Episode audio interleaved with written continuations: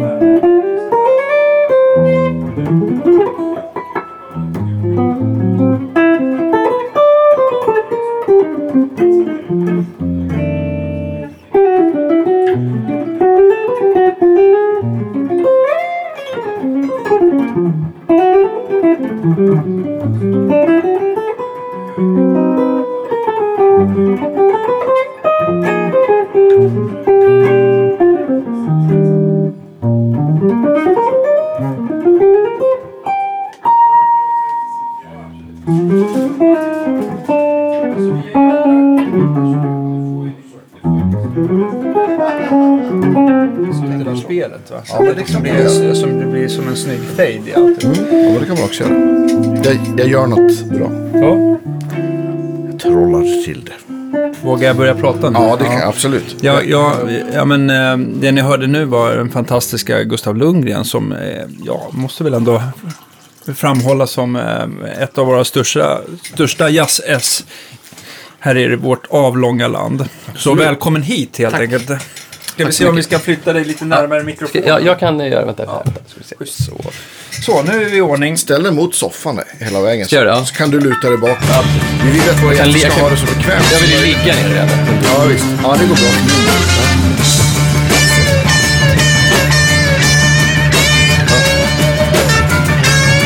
Så. Bra. Det är liksom inte prata i micken. Man kan... Där. Det blir jättebra.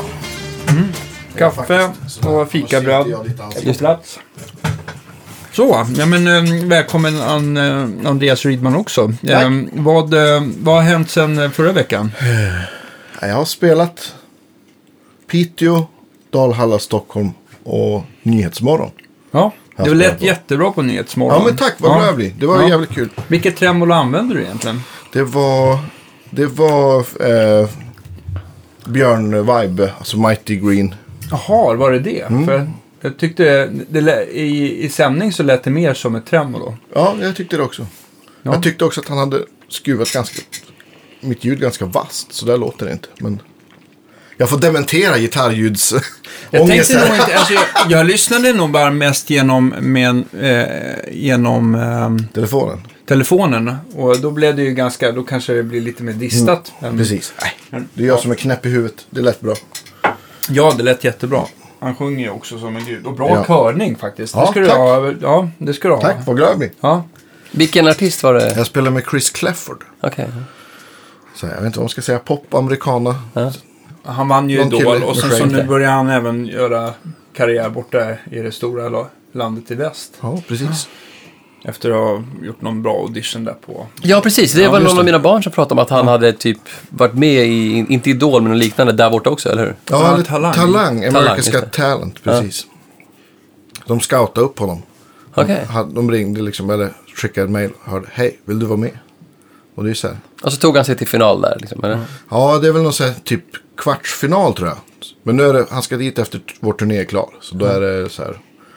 Då är det inför live-publik. Och så är det liksom amerikanska folket som röstar. Så får man se hur det går. Kul. Ja.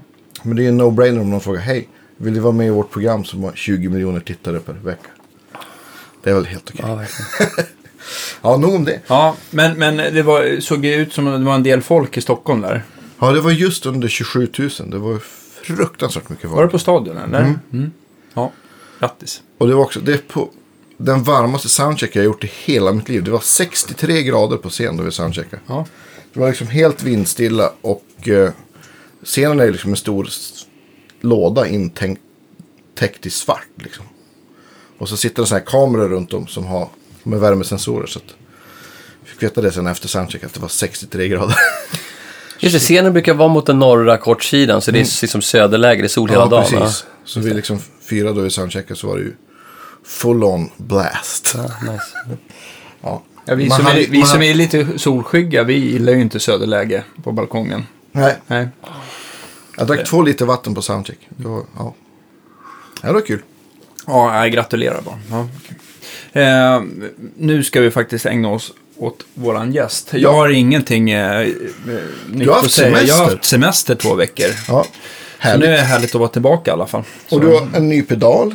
Jaha, den här uh, Dannes tremolo. Jag, jag har ju frågat Björn i tre års tid om han kan göra ett nytt tremolo till mig. Den enda pedal, den enda pedalen som jag verkligen ångrar att jag har sålt var att vid ett svagt tillfälle när jag separerade så sålde jag hela min samling av Björn-pedaler på 63 stycken tror jag. Jesus.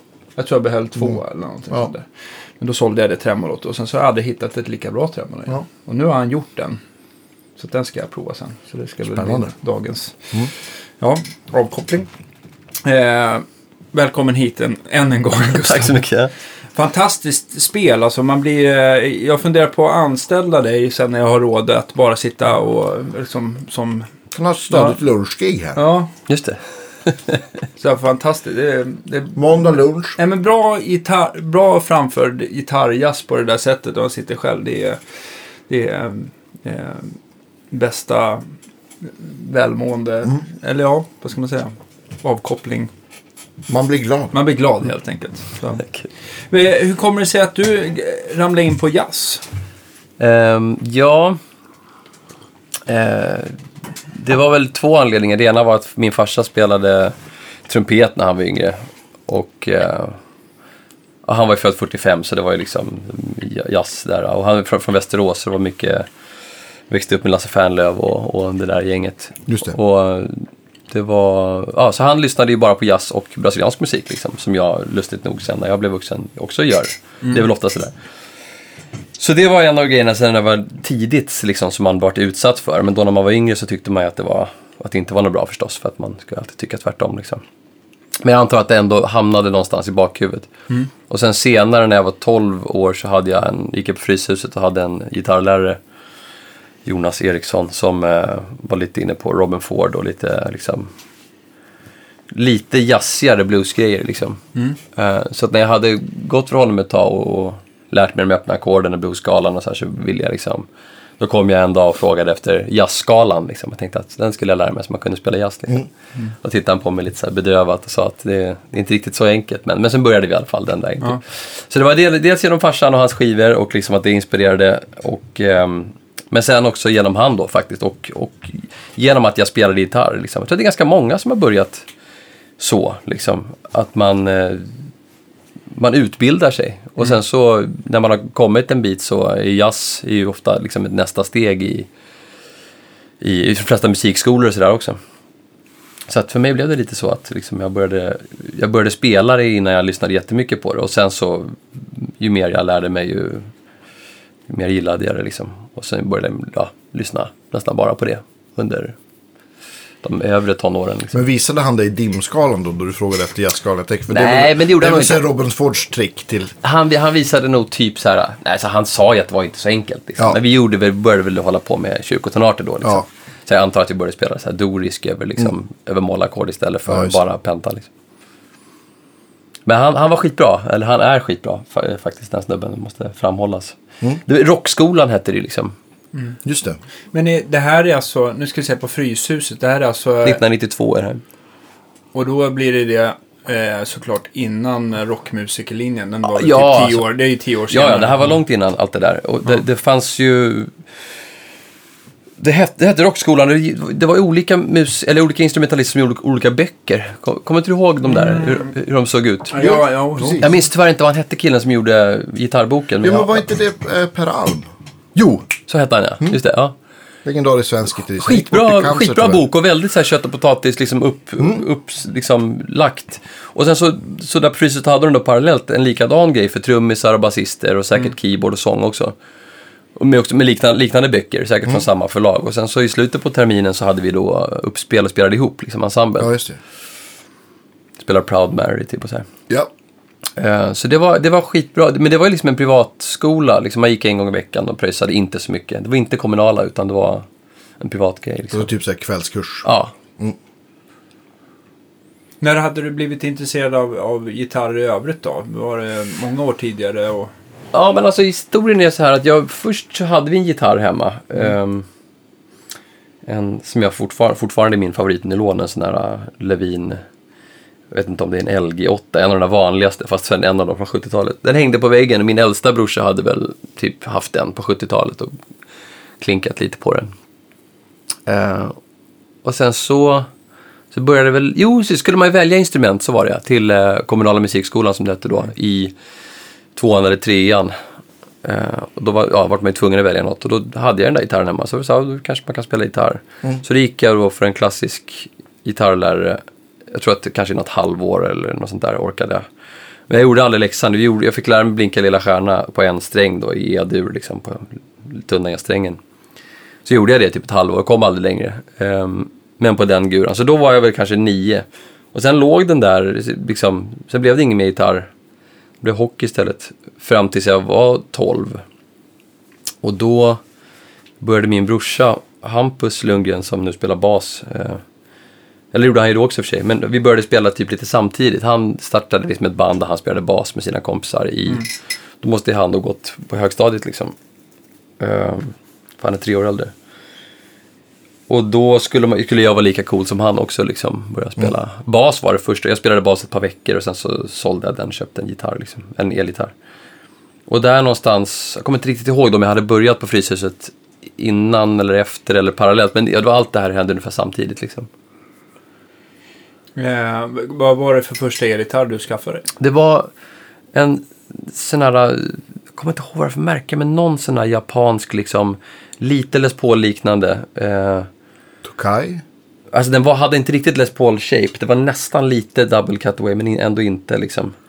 Eh, Tunn sådär med två handbackers liksom. Eh, så ganska, Ja, men det kan vara. Svart. Ja, det finns Det fanns ju ganska- märken, ja, så här, ja. Aria och... Ja. ja. Men det var typ en sån, det var inte några, men det var typ en sån liksom. Ja. Som man köpte för någon tusenlapp så här. Och det var bra. Och så, ja, så, så, så från att jag fick den och började spela igen på den där Levinen faktiskt mest, där när jag var 12, så började jag spela sådär mycket, mycket liksom. Alltså många, många timmar varje dag. Direkt liksom. Så att jag, var, det var, jag hade en ganska snabb utvecklingskurva i början och det var det som gjorde att jag att man fastnade för det. Men kände du då att det var liksom eh, läraren som, som fick dig eh, att, Jag få, att- att få upp det intresset? Jag antar att han är någonting som- inspirerad och just också att man, det här vet jag många har sagt, just som håller på med gitarr, att det där tillvägagångssättet, att man inte håller på med noter och, och liksom klassiska stycken utan att det första visst. lektionen så visade han alla öppna ackorden typ i dur. Liksom så här. Och så satte jag dem första le- lektionen och sen nästa vecka var det liksom de i moll typ. Så kunde man spela du vet, sju stycken ackord i dur och sju i moll och sen så hade man en capo, då kunde man ju spela alla låtar och alla tonarter liksom. Eh, och bara den grejen, jag tror att det är samma med folk som har lärt sig brukspiano, bara att lära sig det så fort, då, då öppnas ju liksom dörrarna för att göra vad fan som helst. Men att spela klassisk gitarr, det tar ju lång tid att Ja, ja, kunna lira en enda låt. Liksom. Det är lite så här Suzuki-metoden fast för elgitarr på Mm. något vis. här. Det är precis vad det är. Ja. Och vi fick säkert sådana här, du vet, ackord, stick, ackordpapper liksom, Ja, som man, om man glömde bort hur shapen var då. Men ja, det var det. Och sen var det väl liksom pentan kanske då, den tredje veckan typ. Liksom. Och sen började man hålla på med den och det gör man ju än idag. Och det var ju skitkul. Och så fick man då lära sig hur man kunde använda den både över mollackord och sen även vet, om man spelade ett C-dur kunde man spela A-moll penta till det. Och så här, man började liksom hitta sätt att få in den där pentan i allt. Liksom. Och sen började jag spela där också redan i sexan, sjuan så började jag spela mycket med, med på musiken i skolan. Fick vara med i kören och på musikaluppsättningar. Du vet, började liksom spela gitarr i, i andra sammanhang. Växer du upp här i Stockholm? eller? Ja, i Enskede. Ja. Ja. Spelade du med brorsan då också eller var han lite för... Ja, det var ju det som var grejen. Man, Han var lite för tuff. Ja, han var lite het, precis. Ja. Tyvärr. Så jag, jag hade liksom mitt band då eh, med några som var jämnåriga liksom. Och ehm, han hade sitt band som spelade lite liknande musik. Det var ju liksom så här grunge då, det var 1992 så här, så Ja. det var liksom mycket sånt. Så man spelade typ mer eller mindre samma repertoar men man eh, gjorde det med olika kompisar. Och sen så först när jag liksom, första gigget jag gjorde så här med hans kompisar, det var typ när jag gick i nian, skulle börja ettan på Södra Latin. Och då hade de typ gått ut Rytmus, då gjorde vi ett gig tillsammans på typ vår äldsta brorsas 30-årsfest eller vad det var. Eh, och sen har vi spelat massor ihop liksom. Sen hade vi ju ett band, det där Hot Club Swed med Andreas Öberg hade vi ju det. fem, sex år och spelade liksom flera gånger i veckan. Sådär. Ja. Ja, Så det, vi har jag, det hann jag se, det tyckte jag var, det var fruktansvärt bra. Ah, kul, ja. ja. Jag tror att jag, vad kan jag ha sett det någonstans? Men ni måste, du må- måste ha varit på Stamp eller någonting. Ja, vi spelade mycket parallellt där, vet jag. Du, du var ofta uppe, vi var nere och tvärtom. Så här. Ja, Ehm, nej det var ju nej, men så jag, jag har lirat mycket med brorsan liksom. Och det är, skit, det är skitkul. Men eh, det hade ju varit roligare om man hade gjort det från början. Sådär. Jo, men det är ju så här, om, om den ena är 12 och den andra är 15 så är man ju ganska... Det är, det är ganska stor åldersskillnad. Det är större Ja. än 19 och 22. Ja, verkligen. verkligen. Tack. Jag fyller på lite. Ta en bulle här också. Ja, Nej, det, är- det är bra faktiskt. Det är för tidigt för, för sånt. Ja. Tack. så. Men vad det var en... en var det en no-brainer att söka till Södra Latin sådär då? Men det var egentligen inte det. Det är intressant att du säger det för att det var liksom ett, ett vägskäl där på något sätt. Eh, min brorsa då, han sökte till Rytmus första klassen de hade. Eh, Okej. Första gången de, när de öppnade Rytmus, då var det 77 som gick liksom. Så bara det var lite sådär shady att så här, när han skulle sälja in det för våran farsa då, som var läkare liksom, och akademiker. Att så här, ja, jag ska bli, gå på en rockmusikerlinje var det liksom. Det var den första i Sverige som var så. Och, så han fick tjata rätt mycket då för att få börja där. Ehm, och sen när väl han hade gjort det och liksom brutit eh, lite is eller mark eller vad man säger, då tre år senare var det lite enklare för mig. Men jag hade liksom fortfarande, jag var inne på så här reptiler och sånt där, därav den här konstiga tatueringen. Så jag tänkte att jag skulle bli forskare och hade sökt till natur. Liksom. Jag spelade ju jättemycket och jag åkte ännu mer skateboard än vad jag spelade gitarr. Men jag tänkte, liksom, ska man utbilda sig och få ett jobb, då måste man liksom göra någonting på riktigt. Så, här. så jag, jag, hade, jag hade kommit in på natur på Åsö, skulle börja där. Sen så, så på sommaren gjorde jag liksom såna här, jag ångrade mig, man kunde göra omsökningar på sommaren. De hade några extra då, liksom, både till Rytmus och till Södra. Okej. Så det var verkligen på håret liksom. Och då gjorde jag det, jag kom in på båda två. Sen så bestämde jag mig för att börja på Södra då. Men då var det nog liksom lite enklare att övertala föräldrarna. För då hade ju redan Hampus typ gått ut gymnasiet och de hade sett att det hade gått bra för honom. Liksom, sådär. Så att, eh, ja. Då blev det Södra. Vilka hade du som lärare på Södra? Jag vet att de har nämnts i flera av våra Ja. podcasts. Här, men vem inspirerar dig mest? där? Ja, en legendarisk gitarrlärare som har varit där sedan eh, är det, 81 eller något sånt har varit här. Han, han pensionerar sig nu. Precis. Thomas Wikström heter Kanske han. borde ta hit Thomas. Det var Ja, det borde ni verkligen göra alltså, för att alla känner Han har haft honom. så många, ja, men och även S folk som som inte du. spelar gitarr känner till honom också, för att han har Ja. haft mycket ensemble och liksom, alla har Mm. gått igenom honom på något sätt. Jävligt rolig snubbe också. Så här. Och, återigen kött och potatis, du vet, så här, pedagogik, att han, han har koll på allting och gör, man gör allting i, i rätt, Rätt ordning. Mm. ordning, så att säga. Liksom. Ja, men, så han var ju skitbra. Men, men och så var man ja, en massa andra bra lärare också på skolan. Men, men det var ju kanske inte det som var grejen, utan den stora grejen var väl att jag, jag kom från Enskede då som var en förhållandevis liten förort där man inte var så mycket utanför liksom, sin förort och, och träffade bara de som man som spelade där i byn och det var ju inte så jättemånga liksom. Det var ju jag och någon till som var bra på gitarr och så var det någon som var bra på trummor liksom och Ja, det var ju, fanns inte, man hade liksom inte så koll. Så där, i den åldern när jag började på gymnasiet så, så trodde jag ju att jag, var, att jag hade koll på läget och var liksom, jag var, jag, jag var bäst i Enskede. Så jag, Ja, jag, var, jag var fullärd. Och det första som hände då, en av de dagarna där var att jag eh, gick i korridoren där, skulle till mitt skåp och så satt Andreas Öberg där med en, eh, med en Bensonburk Ja. oinkopplad. Satt han och spelade methinräker så fort han orkade såklart. Liksom, så här, med tom blick liksom, och magväska. Så. Eh, det var det första, det var det första som, ja men det var liksom första grejen. Och det, jag hade inte koll på någon annan gitarrist på skolan heller. Jag bara, okej, är det så där? Jag hade liksom inte riktigt sett någon spela jazzgitarr på riktigt heller. Liksom. Jag hade vet, ingen video eller, jag var ju långt före YouTube. Så. Ja, ja. Så bara, okej, det är så här det kan låta liksom. Det var så det började. Och han gick i, i trean, jag gick i ettan. Och sen Jonas Kullhammar gick också i, i trean som spelade sax. Och han var, hade också blivit jätteduktig redan då liksom. Och sen så sen var det såna samlingar som man redan första veckorna, varje fredag på Södra Latin är det en samling då alla uppträder och spelar för varandra. Så redan de första veckorna fick man höra dem som gick i tvåan och trean och så här. Andreas Klerup gick i tvåan och spelade trummor. Och F- Fredrik Lindborg spelade sax skitbra, gick också i tvåan. Och Martin Widlund som jag fortfarande spelar med varje, varje vecka, varannan dag höll jag. Han gick i tvåan också. Nej, han gick i trean, förlåt. Spelade gitarr.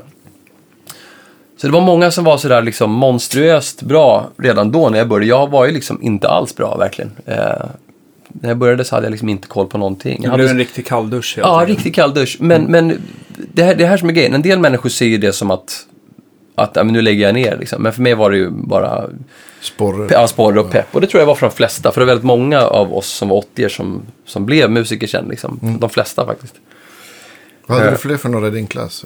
Uh, alltså Harry Wallin som spelar i Hoffmaestro och eh, Thomas Eby som också spelar i slagverk i Hoffmaestro. Och, så. och sen um, Kalle Bagge gick i min parallellklass som spelade trumpet och spelar piano nu i alla möjliga sammanhang. Arrangör och så här, Lasse Bagges son. Visst. Och Robert Elofsson gick, i min, gick också i den klassen då. Eh, som har spelat med allt möjligt, sådär, Mats och Morgan till eh, Veronica Maggio och allt sådär. Och, alla, och så eh, en kille som hette eh, Magnus eh, Gud, Gudmundsson som spelade bas också. Alla de här var liksom skitbra, blev skitbra jävligt fort liksom också. Eh, Niklas Bodin, en trummis som jag fortfarande spelar med. Och... Ja, det, nej, men det var, inte lätt att komma ihåg alla när man... Nej, men det var, det var en massa andra. Ja, kul. Liksom, som, och alla gick bra för allihopa på något sätt. Men jag tror att det var det där, att det var liksom ingen slump att just de tre åren, så här, 80 79 78 var det väldigt många som var bra. Men det var ju för att alla eh, blev sporrade av varandra. Liksom. Ska jag, jag vill inte kalla det för tävlingsmentalitet, för det är det inte alls. Utan bara, mer, alla jammade med alla och alla liksom, blev inspirerade av alla. Ja, Ja. Ja. Man lånade skivor, återigen, det här var innan YouTube och Spotify och sånt. Så man lånade CD-skivor av varandra liksom, och gick på konserter ihop och allt sånt där. Och då fanns det väl också ganska, var det rätt kul där runt Götgatan och sånt där. Att det fanns så många skivbörsar och man kunde gå in och fynda rätt mycket. Runt de där Och kvarteren. musikaffärer. Ja, det också. Det också, det också, det kommer vi komma in på antar jag. Men, men, men, eh, nej, men med skivorna var det så. Jag, jag köpte kanske, mm, just för- mycket på, mycket på rasterna på Södra Latin. Jag köpte kanske totalt 500 plattor bara på skivhögen tror jag. Det är det på Högbergsgatan eller som fortfarande finns Ja, kvar. precis. Just det, ja. exakt. För de hade liksom, även Blue Note-plattorna då på den tiden kostade liksom typ så här 50 spänn liksom. Eh, Så jag var där varje rast och kollade liksom när hade, på det nyinkomna. Så här. Eh, Och jag har fortfarande, nu har jag äntligen ställt upp de där plattorna igen i min studio så här, i bokstavsordning. Det är fortfarande, de där, eh, jag kanske har 800-900 CD totalt som jag köpte bara under några få år. Liksom, mellan 92 när jag fick min, min första och min första CD-spelare till typ 2001 kanske man slutade köpa plattor, eller lite så, 2002. Och de, de skivor som är intressant, jag gillar fortfarande att lyssna på dem, för det är de skivorna såklart som har skapat min, mitt sätt att spela. Liksom, sådär. Ja, men precis. För det är under de åren man utvecklas. Och, Ja, man och, formas nog mer än vad man tror. Ja, och liksom. vet, jag har ju liksom inte aldrig lyssnat på spellistor och sådär som folk gör nu. Utan jag, lyssnar man på en platta, då lyssnar man igenom hela plattan och man lyssnar igenom den liksom hundra gånger. Ja, man växer in i ett album Ja. på något sätt. Liksom. Man gör ju det. Och liksom inte, jag har inte transkriberat grejer heller, utan jag bara, lyssnar man på en platta tillräckligt många gånger, då kan man ju sjunga solorna Precis. ändå. Det tror jag vem som helst kan innerst inne, bara man liksom lyssnar, på, ja, lyssnar på dem tillräckligt många gånger. Men, men en vanlig lunchrast kunde vara liksom skivhögen, kolla nyinkommet och sen så torka fingrarna på second hand music och sen tillbaka. Alltså, jag, jag, tror, alltså den där gi- gitarraffärsgrejen var nog, det var mer på högstadiet. Liksom. Okej, okej. Då var det ju åtminstone varje helg. Så gjorde man den här liksom, lilla turnén på Götgatan. Mm. Ja. För er som lyssnar här och inte var med i Stockholm på 90-talet så, så var det ju, jag vet inte, Danne, hur många i- Ja, jag affärer tror att var det det? var 13-14 affärer på en ganska liten yta. så. Ja, Mm. och då Från fanns, inte, då fanns inte Tipptopp på den tiden tror jag. Det här var innan det liksom. Nej, jag tror, att, jag tror att då låg väl Arne Arvidsson i backen där. Men, det. eh, men om man tittar bara på Götgatsbacken, nu ska jag se, jag kommer säkert glömma någonting, men det var ju halkan längst ner va? Det var det första det. stoppet. Ja. Sen hade det ju varit ett tag som Svenne Hellsten var stationerad precis ja, bredvid där. men fast då hade han bara trummor. Precis. Ja, precis. Ehm, men ändå i alla fall en musikaffär. Sen så var det Musikverket, Keyboard City, Soundside. Det var en annan, om vi ska ta, gå, Vintage if, Guitars gå från nerifrån Hornsgatan, så var det en annan under en kort period på Sankt Paulsgatan. Där var det inte den Just det, det Carlssons gitarrer. Det var ju Sesse från Hives som jag jättegärna vill ha som gäst. Ja, Han hade väl den och så var väl Steve Claesson inblandad Ja, där just det, någonstans just det. också. Som också ska vara gäst såklart. Ja, Ja, ja. En ganska liten butik, eller hur? Jag för mig. fast de sålde, det var väl, det var väl lite så här 50-50. Eller tänker du på att, nej, för Multicult jag hade Ja, aldrig det någon- låg ju typ bredvid Ja, där. precis. Liksom. Nej, men jag, jag, tror att, jag tror att den... Jag tror att eh, Carlssons gitarrer som det hette då, den, det var en ganska liten butik. Men de hade, jag tror att det var Anna, Sesses fru, som också hade lite möbler som de sålde. Sådär. Så var det det. liksom så blandat gitarrer och Stämmer, väldigt så fina gitarrer. Ja, och möbler. Så här fina gamla så här 50-60-talsmöbler. Just det. Eh, vad hände sen? Sen var det väl liksom vintagegitarr och soundside där. Och, eh, Keyboard City får man inte glömma. fanns Nej, precis. På andra sidan. Det är ingen gitarraffär. Men... Second hand music. Second Hand. Music. Och sen favorit. så var det ju liksom musikkompaniet runt hörnet tror jag det hette först. Va? Där Halkan ligger idag. Mhm. Okej. Och sen så var det ju Strad. Mm. Man fortsatte. De här Twang. Twang och... Ja, det fanns inte, va? Nej, Svea Musik. Det var ju ingen riktigt som orkade gå dit bort. Var inte det trummor redan då? Nej. Jo, men körde säkert lite trummor. Det var lite Ja. gitarrer också. Ja, sådär. Längst bort på Folkungagatan. Ja, det var väldigt långt ner. Ja. Eh, väldigt långt ner. Det ligger en butik. Min favoritbutik, favoritbutik Cykelcity ligger där Ja. just nu. Ja. Just det. Så att, eh, ja. Ja, det fanns mycket. Det fanns mycket. Nej, men det var på högstadiet så var jag där hela tiden. I alla fall på helgerna och klämde. Mm. Jag kommer ihåg, det var då man fick liksom eh, höra Blues-Gunnar där varje, varje helg. Han Så satt, han satt eh, som inventarie på Ja, på han gjorde det på något sätt. Ja, okej. Han satt och höll låda, liksom satte alltid liksom ett, ett gäng småpojkar runt honom i så här, låter ju som Michael Jackson. Men, men eh, satt och liksom tittade och jag var säkert en av dem. Satt och så här, Ja. shit vilket jävla, vilken feeling han har liksom. Ja. Han var ju lika bra då som, som nu. Och han är, vad är han, 77 Han kan inte vara så mycket äldre än vad... Ja, han är 77. Ja, precis. Så att han var nog inte så gammal heller, men han spelade som en farbror redan då. Det var grymt. Ja. Ja, men han hade ju, alltså, vi har ju bara haft han som bisittare ett Ja, program. precis. alltså, så här, man har hört en, ett, en litet fniss typ. Ja. Men han måste ju ha som gäst. Ja, ja, visst. Det, ja. Jag säger det typ varje gång vi ses. Ja. ja, men då säger han, vad ska jag prata om? Ja. Ja, det finns massor kan jag tala om. Eh, eh, men eh, nej, jag förstår. Han, är- jag blev också lite knäckt när jag såg han första gångerna där på, nere på Halkan. Han Mm. spelade Flying V med 014 set och gjorde... Ja. Kul att du lärde känna på samma sätt också, Ja. så här, med musikaffärs Ja. ja, men jag, alltså sen så, jag kände ju Gunnar liksom, vi blev ju liksom riktigt goda vänner sen när han började hänga mera på eh, Deluxe när jag jobbade där. Eh, och sen, sen så fick jag över honom att börja jobba på Deluxe. Så då, så då, ja vi har ju pratat. Vi pratar ju fortfarande flera dagar i veckan nu när vi inte Mm. vet det. Men eh, det är alltid någonting som ska utvärderas. Ja. Det är kul. Han är väldigt, ja. en väldigt så här, äh, intresserad av grejer fortfarande. Så det är alltid kul med. Ja, vi sågs i förrgår faktiskt. Vi spelade på Stampen. På Ja. hans, hans grej där. Då, var Ja. det, då hann vi gå igenom en hel del saker som vanligt. Ja, Ja, det är Prata, mycket tele och sådär. ja, Ja, det, gillar han det, det kan han ju. Ja. Ja, kan man lugnt säga. Gillar du Telecast? Nej, det är det som är grejen. Att jag, jag tror att jag skulle göra det, men jag har aldrig haft någon. Liksom. Eh, och alla säger ju att det, ska man ha en gitarr ska man ha en tele. Och jag har, jag har 18 gitarrer och ingen tele. Liksom. Ja, men då är det dags. Och, och dessutom ser jag i Lefties och det, där är ju, finns det ju liksom ända från, jag vet inte från början vet jag inte, men åtminstone från 70-talet och framåt så finns det ju, går det ju att få tag i liksom. Ja. Så att det, det är nästa grej, men det, ja, det kan vi snacka mer om. Eh, Mm. Vilken man ska ha och sådär. Nej, men man, ska, man ska inte köpa en Tele, man ska köpa en Strata istället. ja, men det har jag redan. ja. Nej, då så, du är klar.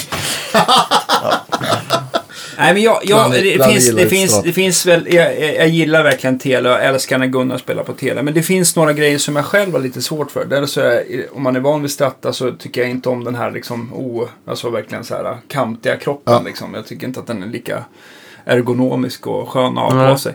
Sen så um, eh, tycker jag någonstans just det här att, att eh, förhållande via halsmick och stallmick. Nu har det ju kommit många bra sätt, bland annat från Lundgren med BIF-sättet och, och Fender har Twisted Tele, halsmicken där och några som, men alltid har jag tyckt att, liksom, att det har varit för stor skillnad mellan stall och halsmick. Den har varit så himla liksom, trött och dov, oftast halsmicken och så stallmicken är väldigt rivig liksom. Så att, jag tycker jag har varit, eh, jag har aldrig liksom vant mig vid det. Jag tycker Strattan är att det liksom är ganska jämnt beroende. Det blir bara lite EQ-skillnad liksom. Det har passat mig mycket bättre.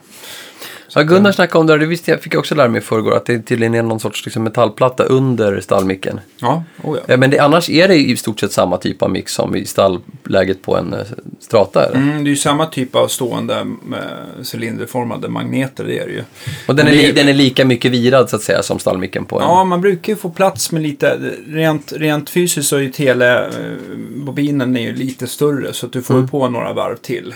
Om man tittar på en stratta, nu beror ju på vilken tjocklek på tråden man, man, man, man, man, eh, man har. Men jag skulle, jag skulle gissa att man får på i alla fall ett 2000 varv till. Vilket låter gigantiskt mycket med, på en telemick. Men, men eh, man får på ganska mycket mer.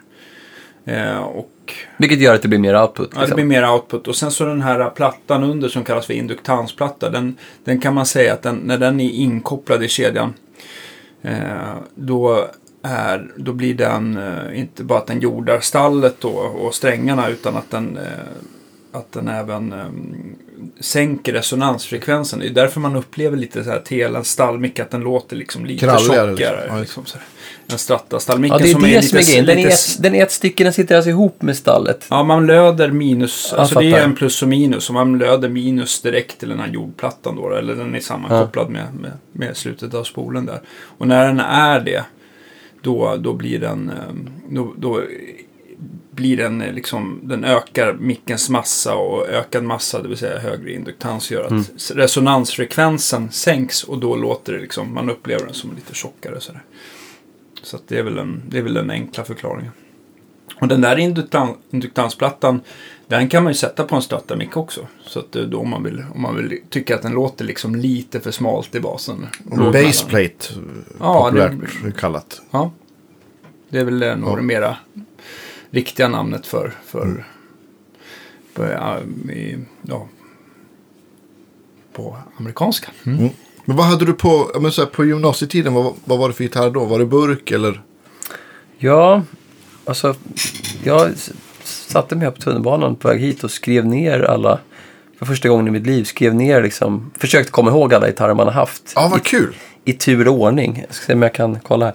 Ja. Eh, Det var otroligt ambitiöst. Ja. ja. Vad glada vi blir. ja. 34 stycken här hittade, kom jag på, men Ja. eh, det kan ju vara man har missat något. Nej, men jag, jag, vi pratade om den där Levinen hade jag ju först, eller har jag fortfarande. Liksom. Mm, Och sen den där Les, Les Paul-liknande grejen som jag så småningom då bytte. Mm. Eh, ganska snart, alltså kanske typ... Jag kommer inte ihåg om jag, om jag ens hade hunnit börja i sjuan, liksom, men, ja, men något så, kanske var 13, så, så bytte jag den till en Strata som var Gan, den var lite bäggad då. Jag har inte kollat serienumret på den, men säg att jag köpte den 92-93 så kanske den är något år äldre eller något sånt där typ. Eh, och den har jag också fortfarande kvar, den är skitbra. Som var, som var liksom lefty, det ska också sägas eftersom jag är, ja det syns ju inte, det här är ju en podd, men jag är ju vänsterhänt. Och det gör ju att det är jävligt svårt att hitta gitarrer liksom, förutom de stora tillverkarna då som gör serietillverkade lefties, annars får man ju specialbeställa liksom. Så den här första, och så, likt, likt många andra gitarrer jag haft, det var ju en höggitarr som var konverterad liksom. Just det.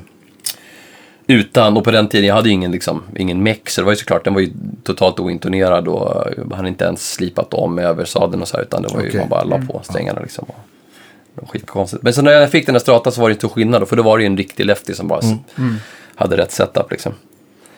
Och sen hade jag ett par, par till skrotiga nyloner som jag köpte på den tiden som jag knappt spelade på. Och sen en 12 hade jag också då. Eh, Det här var redan högstadiet liksom. Och sen när jag började på gymnasiet så kan tänkas att det också var i ettan eller något sånt. Jag blev inspirerad av de killarna på skolan som hade liksom burkar. Då köpte jag en sån här Washburn J6. Som är, som är alltså en L5. Så en kopia av Gibson L5. Som var ganska okej. De är ju, alltså Washburn är ju väldigt billiga gitarrer. Men liksom, det är det både nu och då. Men den var, den var helt okej. Men återigen, den var ju högerhänt liksom. Med cut, fel cutaway liksom. Och jättestor 17 tum. Och jag hade svårt att nå sådär, spela tumläge och grejer. Så jag hade den bara ett tag liksom. Och sen så blev jag jävligt inne på Schofield, liksom. det är jag ju fortfarande. Eh, Men ganska tidigt så blev det min största liksom, jazzgitarrförebild. Det, var ju ganska naturligt för jag kom ju från, från Jimi Hendrix liksom. Som jag hade alltid gillat innan. Och sen så första, första jazzgitarrhjälten blev ju då Schofield. Liksom. Så Steget var inte så långt. Och då ville jag ju ha en sån där AS200 då, som han hade. Alltså det är deras eh, variant på 335 Ja. kan man säga. Mm. Som de har gjort ganska länge tror jag. Liksom. Eh, jag, vet, jag vågar inte svara på när den Och började. Schofield har väl signaturmodell sedan många år? Ja, precis. Det är ju en sån liksom. Ja. Men jag tror att, jag, jag, killgissning här nu, men jag tror att den kanske fanns innan, eh, att det blev hans signatur. Att det kanske hette ja, AS200 ja, så innan. var det, Ja. precis. Men i alla fall, så jag hittade en sån, jag köpte den av Björn på TipTop för, jag hittade en 78 liksom. Eh, som jag köpte då någon gång på gymnasiet och började spela på. Liksom. Då började spela bara på den och la ner stratan typ. Ehm, och den var ju också högerhänt då, förstås. Men en sån gitarr, för alla som vet hur en 335 ser ut, den är ju, var ju helt symmetrisk. Så det var ju ganska enkelt att konvertera liksom. Har du någonsin irriterat dig eller har det varit lätt att liksom acceptera, vad ska man säga, elektroniken, att den sitter på fel sida? Ja, jag har ju nästan alltid haft så liksom. Ja. På sådana konverterade gitarrer, så jag sket i det. Jag bara... Men du flyttade inte... Nej, jag borrade inte om någonting. Liksom. På den kommer jag inte ihåg om jag gjorde så mycket åt översadeln heller. Jag antar att jag kanske gjorde det. Den har ju tyvärr sålts sen. Eh, men jag, jag vet faktiskt inte.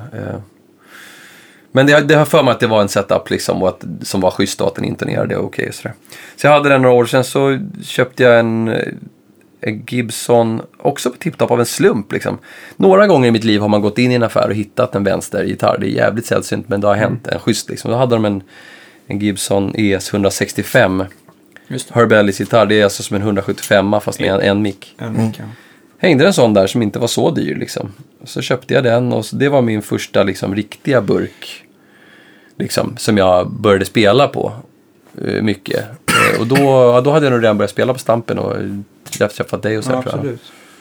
Men jag tänkte på Herb Ellis och sådär. Man får ju ändå komma ihåg om man tittar på begagnade jazzburkar. Alltså det är ju, vad, jag vill veta så, eller vad jag, min erfarenhet är att det är just enmickade gitarrer är ju lite svårare att sälja. Därav så brukar de vara lite, Billigare. eh, lite billigare. Och sen så är det ju liksom hur många kunder finns det? Det är också en ganska, det är ju liksom en liten smalare genre just de här den typen av gitarrer. Det säljs ju liksom mer Stratter och Les Pauler också. Så att, det- ja, eh, nej, det, så de, jag kan tänka mig att det går att fynda dem ganska bra. Sen som de hade hamnat i på till exempel South på i staterna eller någonting där all, dit alla liksom Mm. Vänster. vänsterkillar vallfärdar. Då hade det säkert varit en helt annan Mm. prisbild. Liksom, för att de, ja, liksom de, de finns ju inte hur många som helst. Nej men det är nog sant. Vi kan återkomma till det där faktiskt. Det kommer en till i- sån gitarr sen. Nämligen. Jag tror verkligen på det där med att eh, en mick är särskilt i en, en mick i liksom halsläget är, begränsar ju användningsområdet till liksom mest jazz och den typen av eh, Men som jazzgitarrist, anser du att det liksom är 99% eh, halsmick som gäller i alla fall? Att stallmicken är överflödig eller hur, hur ser du på Alltså, saken? Även om jag skulle eh, säga att, att jag använder liksom båda mickarna på många av mina gitarrer så skulle du lyssna på mina inspelningar och gå på mina spelningar så skulle du inse att det, det är ju längd liksom.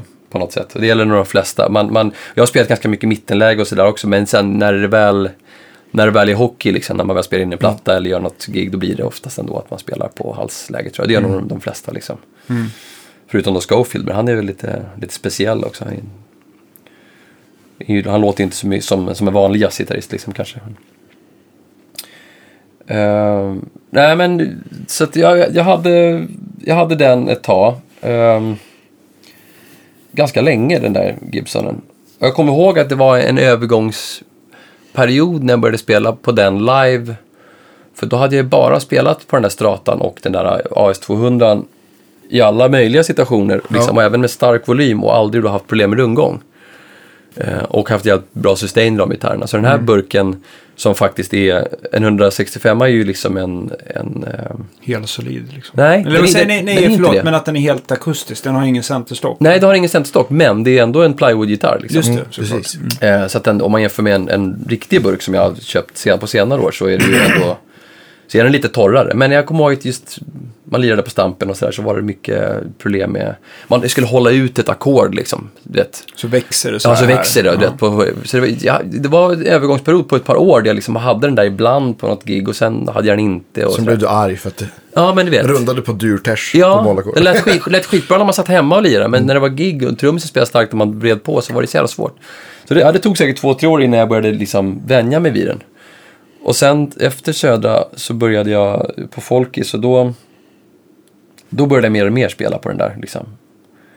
Eh, Men jag hade kvar AS200 och du vet, lirade på båda.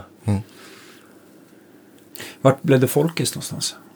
Jag, när jag gick i tvåan på Södra så var det några av mina polare som var 79 som skulle åka och prov, eller de skulle åka söka då, för de skulle, skulle ju sluta. Ehm, så då åkte jag med dem till Bollnäs, för det var ganska nära liksom. Det var någon som hade bil, så åkte jag med dit och provsökte så att jag skulle förbereda mig för året efter. Liksom. Och då var Mattias Vindemo som var lärare där. Så sökte jag och då tyckte han att det var bra tydligen när jag spelade. Så då började han redan liksom på intagningsprovet började han snacka med mig om att så här, för det finns ju allmän linje här, du kan ju läsa in det sista året på gymnasiet här, liksom börja här direkt typ. Jag hade liksom inte tänkt tanken att jag skulle hoppa av gymnasiet. Nej. Och sen så kom jag hem och sen så gick det ett tag så fick jag ett brev och så stod stod det att jag hade kommit in liksom.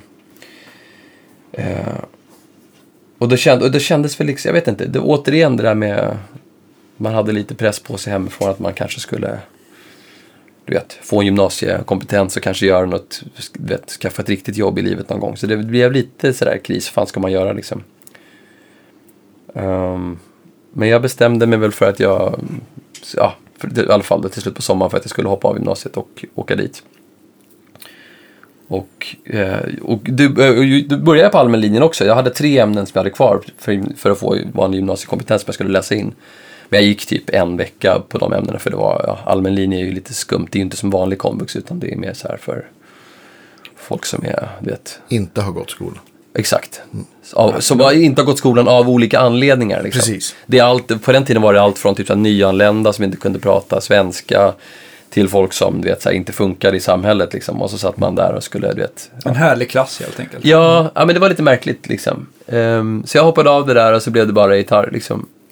Och så jag har, än idag har jag fortfarande aldrig liksom fått gymnasiekompetens eller gått någon högskola eller du vet. Men spela gitarr har jag gjort liksom. Det är det enda jag gjort. Så det har ju Det har ju gått bra ändå kan Ja, man det har gått säga. bra ändå. Ja. Ja, men så jag gick i Bollnäs i ett år, det var skitbra. Det var samma sak där. Det var ett sånt där år då det var massa andra bra elever som man fortfarande lirar med och är kompisar med. Och, liksom, och Mattias var skitbra, Mattias Vindemo också. Mm. Är han var- kvar där eller? Ehm, tror det faktiskt. Jag tror att han är det på något sätt. Han, var- han var i Sjövik också, så här, men jag, ja, jag vet inte riktigt. Jag har inte pratat med honom på länge. Och sen så i året efter det gick jag på Fridhem ett år. Ehm, och sen så flyttade jag tillbaka till Stockholm. Sen har jag bara spelat sen dess. Mm. Ehm, Hur kom du in på, på Django-grejen sådär? Ja, det var ju Andreas Öberg. Vi, vi spelade ju ihop då från att jag gick i ettan på Söder och han gick i, i trean. Och Ja. sen så började han på Ackis. Eller det, han kom inte in på Ackis efter det. Han var ju så förbannad för det, jag kommer ihåg. Eh, så han pluggade typ musikvetenskap ett år. Sen kom han in året efter det. Ehm, så då, ja men det var vad det nu kan bli. Så då gick väl jag fortfarande, ja men då kanske jag hade börjat i Bollnäs då när han gick på Ackis eller något sånt där.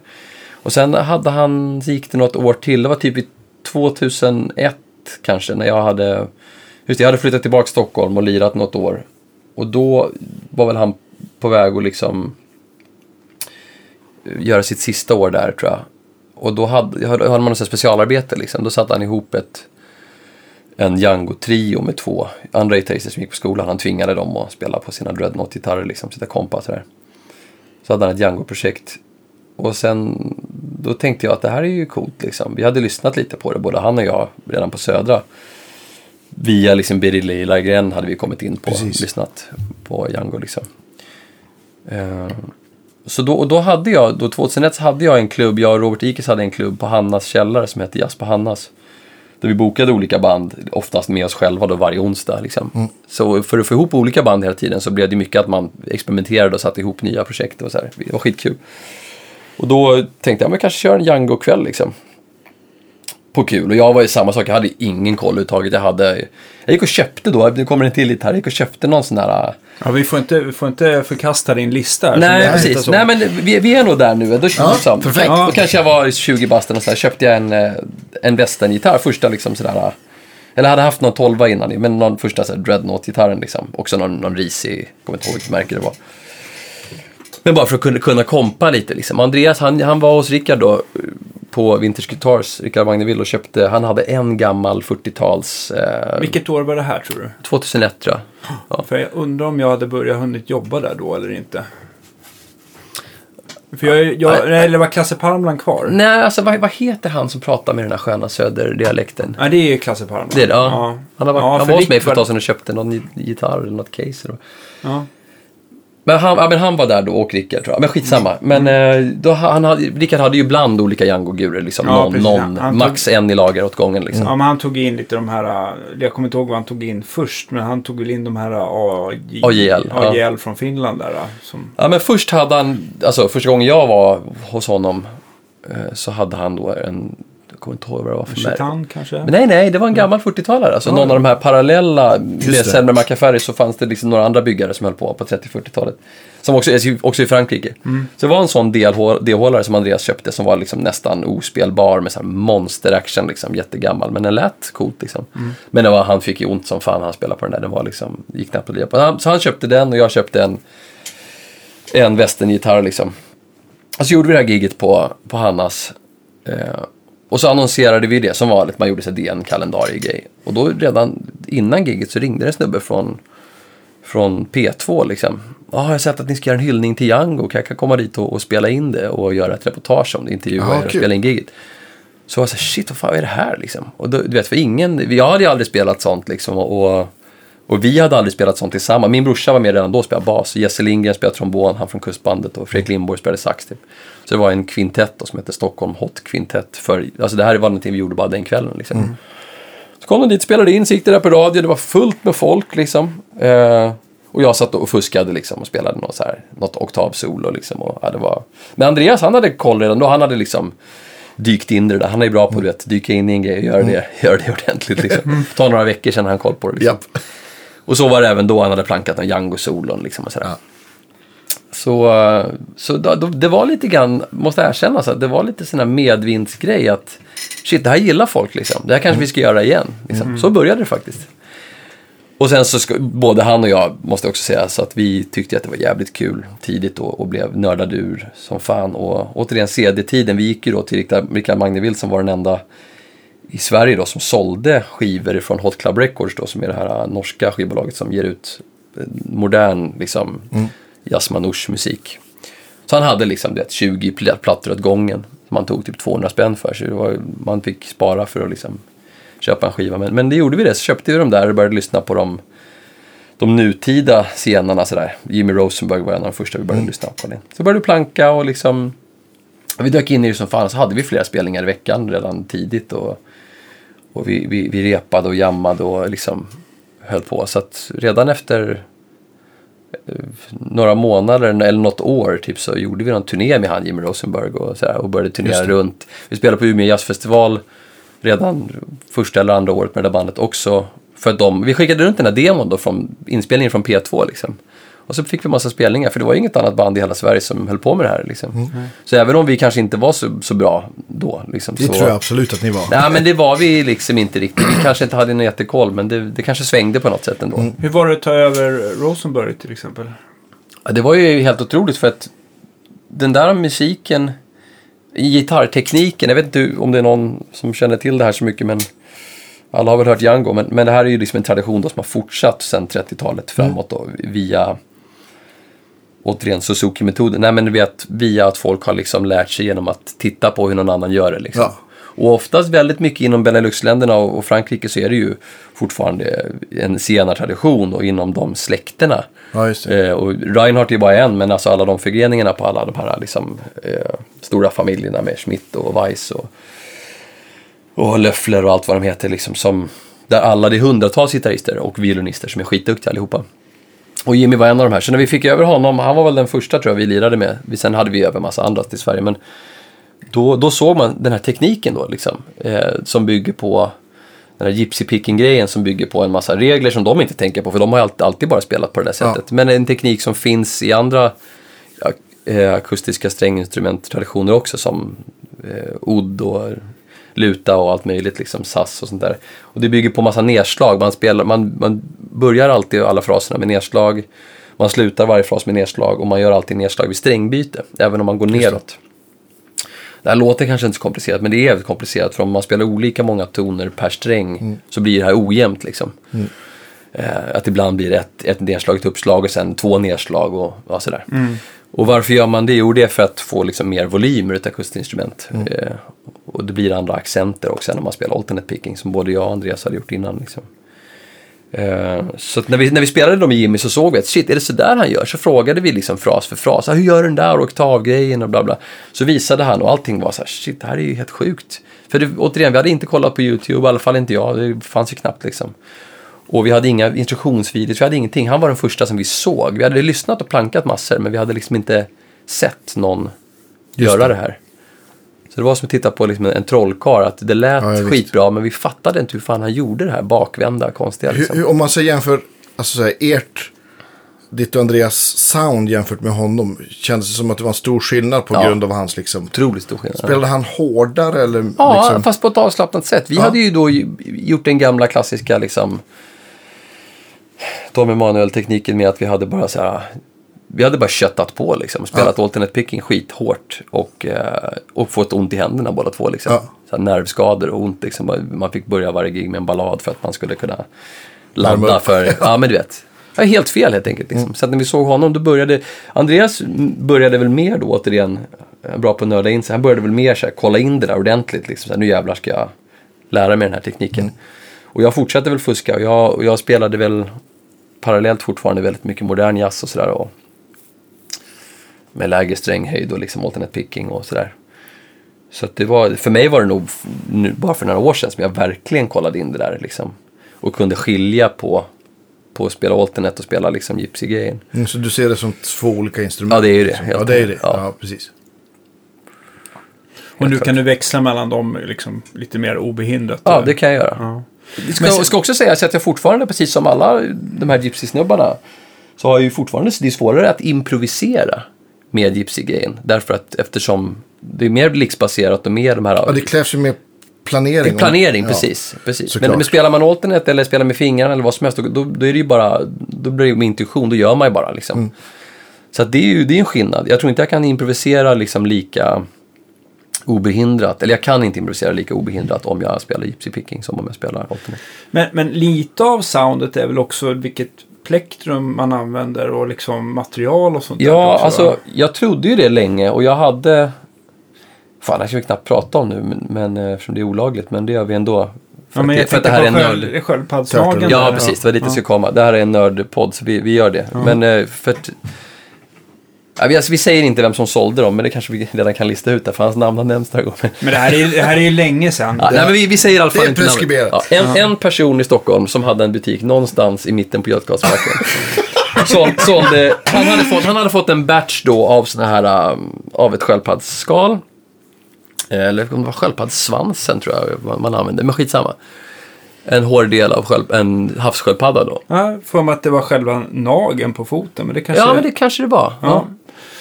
Men, men eh, vi hade fått liksom ett stycke då. Sen hade han lämnat in dem på Adlib tror jag. Så de, de var ju oskyldiga. Men där så hade de slipat till dem där. Och så så var, då kom det då i olika former och färger höll jag på att säga. Nej, men olika former. Fanns det en låda där kunde man testa. Kostade de 200-300 spänn stycken någonting liksom. Så jag köpte en eller två. Andreas köpte några olika liksom och provade. Men jag, jag köpte nog faktiskt bara... Jag köpte ett först. Som jag sen jag kommer inte ihåg vad det tog vägen. Men sen köpte jag ett, ett till som var tjockt, liksom, som var 5 millimeters. Eh, och stort, liksom, större än en 5 krona. Som jag har spelat på i alla år. Liksom. Men de, får, de väger liksom en liten... Ja, det gör de. Och framförallt är de otympliga liksom. och, och trubbigt och sådär. Så det lirade jag på länge och sen så för några år sedan så bytte jag till ett sånt där Vegen, ett holländskt märke som, men det är fortfarande exakt samma size som mitt gamla sköldpadd. Så den här Vegen är någon sorts plast men det är lika tjockt. Men sen så insåg man liksom eh, senare när man började spela med folk nere på kontinenten, de här senarsnubbarna liksom, att de, många spelade med Dunlop Plektrum. Och Birger Lilagren Sitter i anslag. gör det också. Ja, typ ett sånt Dunlop som jag har här. De här har jag till alla mina sån här Gator 2 mm typ. Ja, Gator 2 mm, de, de som är liksom lite, här är de som är lite... Fasade liksom. Eller är är lite, lite, lite, vad heter det, friktions... Matta. Matta. precis. Just ja. det, exakt. svarta Gator. Ja, Eller... Sådana är det många som lirar på. Liksom. Och de jag började, ja, jag spelar fortfarande på vägen, de här jättestora, klumpiga, tjocka. Men de flesta spelar faktiskt på sådana. Och jag tycker inte att det är så stor skillnad i sound. Liksom.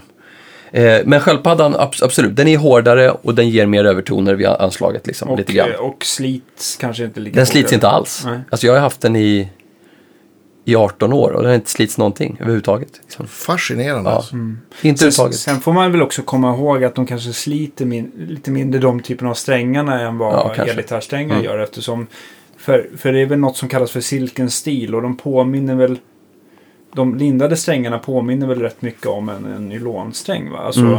alltså en klass, det är klassisk gitarr de spunna där. Ja, där skulle jag säga att skillnaden är större. Liksom. Folk frågar om man, om man ska köpa en budget Django-gitarr Ja.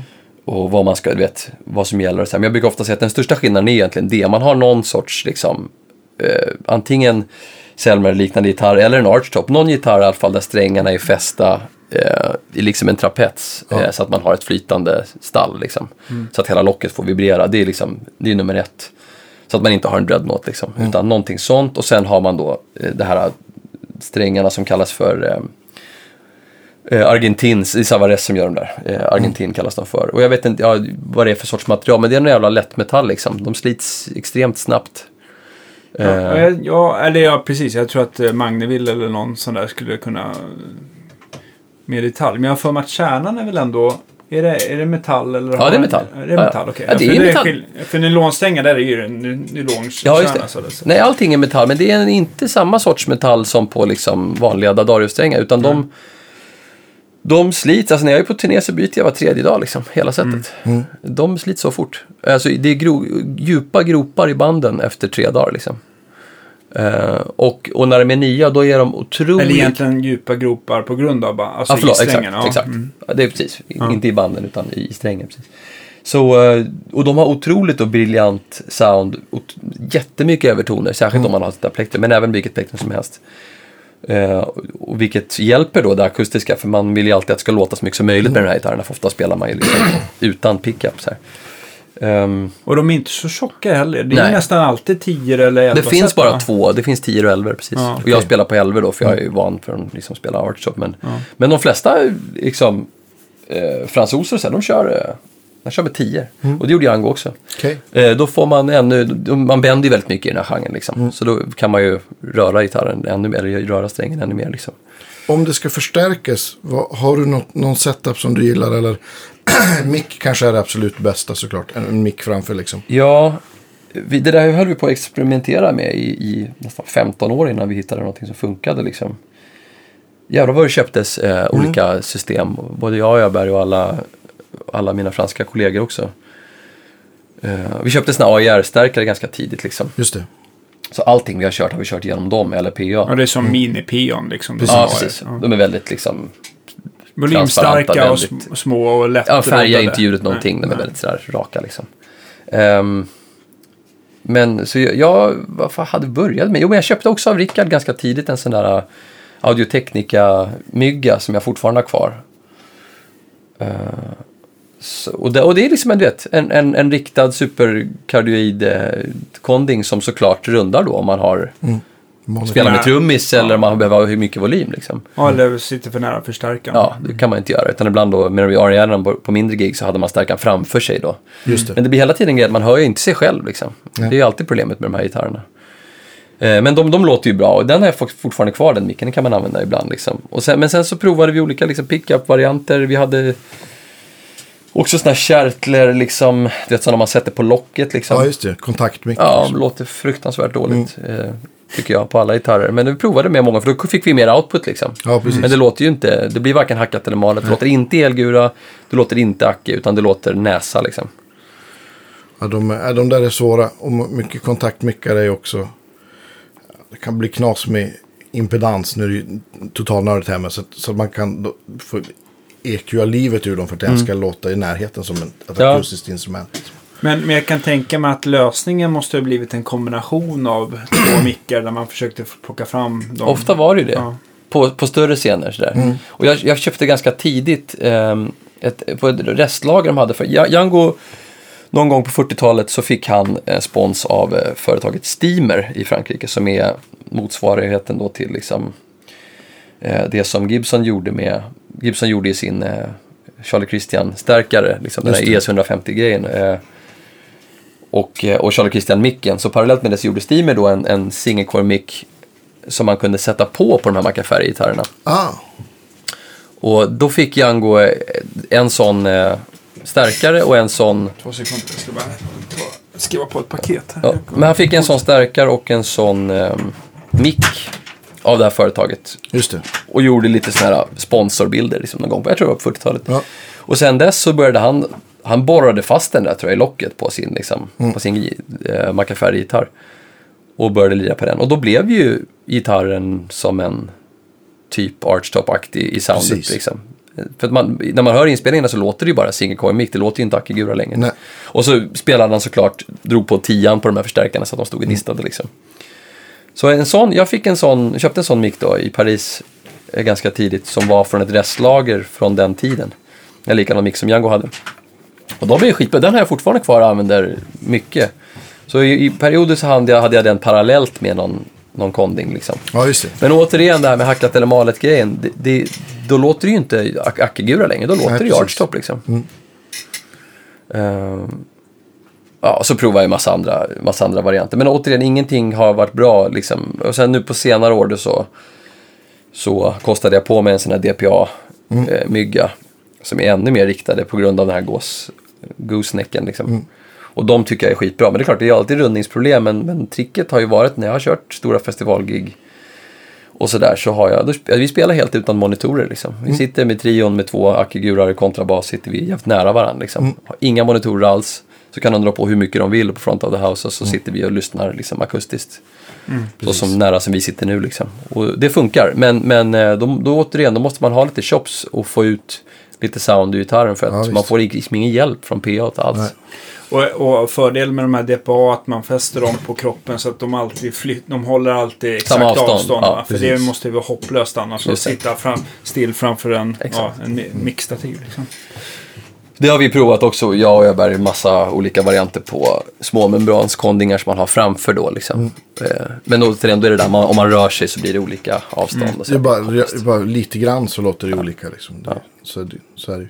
Ja, DPA är skitbra måste jag säga, men Ja. återigen, spelar man med trummis så är det då finns det liksom inga genvägar. Just eh, eh, Big Tone var det många som hade, alltså ett piezo-system också på Ja, de här det. Django-gitarrerna. Samma sak, det låter hemskt liksom. Men man kan spela hur starkt som helst, men Ja, det just låter ju illa som Jag fan. kan tänka mig att det med, med det så här kralliga an- anslaget om piezo mix så blir det ganska mycket inte så kul så här, Nej. kvack som det blir av. Hur gör du nu på, för du har ju kört ganska mycket Acke.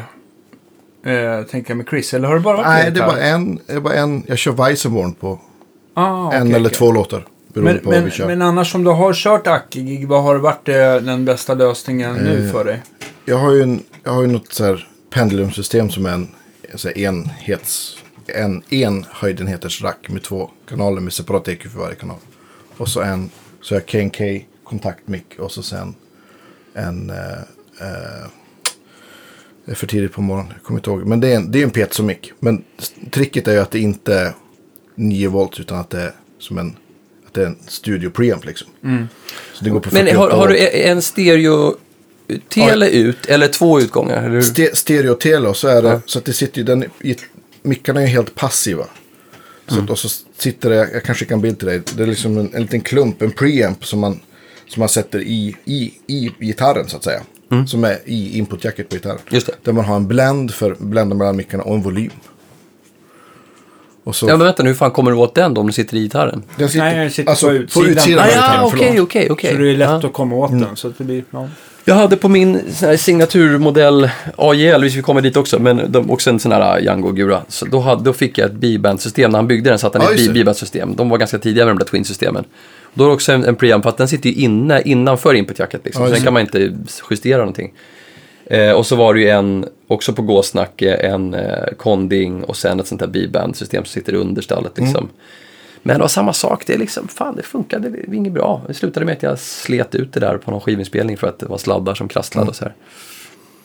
Ja, det blir ju, det är ju alltid en kompromiss. Ja. Man blir aldrig lika glad som det låter akustiskt. Nej. Om man- När, när, om man, om man eh, tänker studio istället, vad har varit det bästa tricket att micka upp den då? När du... Django-gitarren? Ja. Eh, det är lättare att svara på. Det, även där så har vi i och för sig experimenterat med massa grejer sådär. Men det bästa, så som de flesta gör, är ju fransmännen och sådär, det är att man har en blend av en um, Coles, vad heter de, fyr... 40-38 kan det vara det? 40-40. Ett, Så bandmick. ja, precis, det är, en sån här som ser ut med hockeypuck. 40, Ja, någonting exakt. 40. Ja, jag kommer inte Ja, skit. ihåg. Ja, det är 38. 40-38, det är Ja. sant. Ja. Eh, att man har en sån och sen så har man en, eh, en små, små membrans typ, en så här KB184 eller någonting sånt där som man ställer precis så att de inte fasar, man ställer dem bara precis parallellt med varandra. Och så får man, då får man liksom värmen från bandmicken och lite, Ja. lite, lite briljans. Lite briljans, Ja. precis. Ja. För att den, Colson, den, har, den är ju, har ju inte riktigt den där toppen. är Om man väldigt behöver det, så när man mixar så brukar man inte använda så mycket av den där briljansen, för det, det är så mycket sånt ändå. Man vill ha mid liksom. Det är ju ofta jag så med gitarr, men särskilt med Django-gitarrerna vill man bara ha mid liksom egentligen. För basen är så boomig i dem och det, det, det plinkiga är så otroligt plinkigt så att när man mixar så brukar man vilja bli av med det ändå. Nej, så det är det bästa. Men sen så har jag ju provat massa varianter med, jag har en U87 och sådär i min studio som jag spelar in mycket med också. Men det är samma sak, att det blir väldigt mycket att ta bort när man mixar sen. För den tar upp för mycket information. Ja, liksom. Det är så ofta med stormembransmickar. Liksom. Fortsätt på gitarrlistan. Jo, precis. Men vi, var i, vi, vi har nosat lite på AJL-grejen där. Ja. Eh, och vi är väl typ där. Nej, men just det. Generellt upptäckte jag när jag skrev det här att jag har liksom köpt gitarrer i, i så här krisperioder när man har ändrat lite Inriktning. inriktning. Liksom. Det här känner ni säkert igen. Oh, ja. Eh, och det här Nej, var... jag gör inte det. Men, du har ju aldrig ändrat. liar you. Nej, men, eh, så det här var då runt 2001 då, när, när vi nördade in på den här Young Green. Jag vet att Andreas Öberg höll också på att byta gitarrer, liksom, som han bytte kalsonger typ.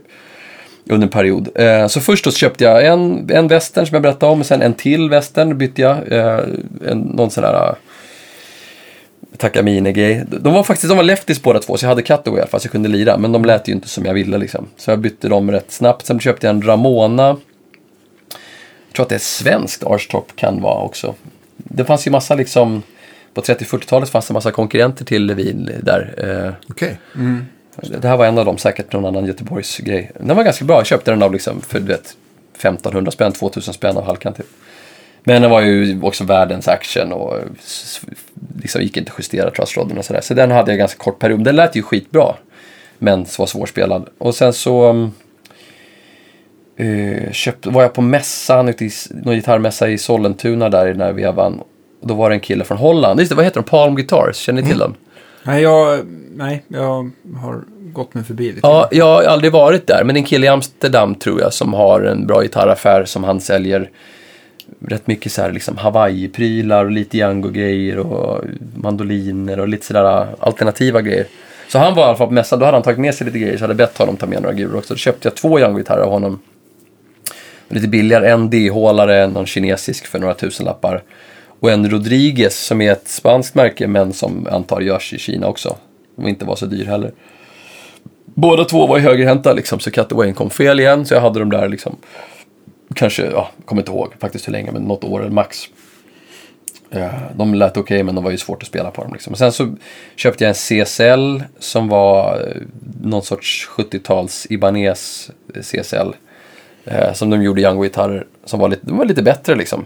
Eh, den köpte jag av Öberg tror jag. För han hade köpt en annan. Men det var samma sak, den var högerhänt så den hade jag bara ett kort period. Och sen så till slut så hittade jag också via Palm Guitars. Han skickade den till mig från Holland. En Anastasio som är en, också en sån här lite kändare luthier från, från Frankrike tror jag.